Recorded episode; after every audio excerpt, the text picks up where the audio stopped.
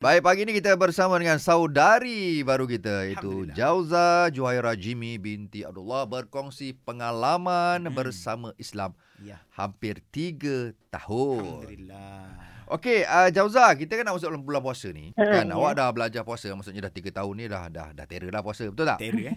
InsyaAllah Terror lah. eh. Okey, jadi bila awak berlapar, awak berpuasa, awak rasa apa yang awak dapat belajar dan apa Hmm. hikmah dia? Kalau sebelum ni main puasa-puasa macam tu je tak tahu apa Hikmah kelebihan lah lah kan, kelebihan. kepada Ya. tubuh badan kita kan. Ya. Jadi lepas faham dah apa ni maksud berpuasa, saya tahulah macam bila kita berpuasa ni kita beri badan kita, tubuh badan kita untuk berehat. Terutama sekali perut. Sebab bila kita hari-hari makan-makan-makan-makan, perut kita pun asyik bekerja je kan tak ada Oh. rehat. Jadi masa bulan Ramadan ni lah kita bagi uh, perut berehat, umpama mesin lah kan. Kalau kita hari-hari pakai Tak pun servis, tak eh? boleh juga Hmm, kalau tak kita. servis, eh? Ah, Yang Okey. kedua, timbulkan rasa penuh kesyukuran lah pada Alhamdulillah. Allah atas semua yang apa pemberian yang kita dapat, Betul. semua makanan, semua rezeki yang kita dapat ni Mm-mm. semua dari Tuhan dari Allah. Jadi macam kita patut bersyukurlah jangan membazir makanan kan. Hmm. Kalau time berbuka tu oh saya jujur lah untuk yang kali pertama buka puasa oh memang boleh macam-macam. Eh? Ah, ah, macam-macam sampai bila sampai satu tahap tu oh saya dah tahu dah tak payah beli macam-macam makanan kan. So membazir. Ah, Bila tak habis membazir.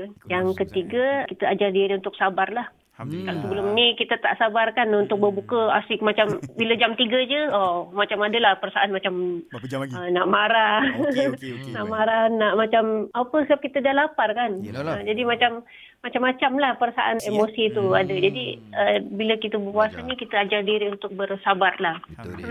Mantap Hmm. eh. Ya, Jauza pun mengajar aku satu benda yang baru. Eh, Biasa memang puasa ni kalau boleh nak marah je lah. Dia panah barang tu lain macam sikit kan. Hmm. Ha, tapi Jauza dah ajar aku untuk bersabar eh. Ini pengalaman benar tau. Betul, betul. pengalaman kan. Nah, so okey, orang yang dah lalu je dia akan Dia akan faham. faham eh. Alright Jauza, terima kasih banyak-banyak untuk perkongsian pagi ini. Yeah, all the best Jauza. Sama-sama. Selamat menyambut Ramadan dalam 12 hari lagi ni. InsyaAllah. Ah, itulah insyaAllah. Selamat berpuasa, Selamat okey? menyambut Ramadan juga. Baik. Assalamualaikum.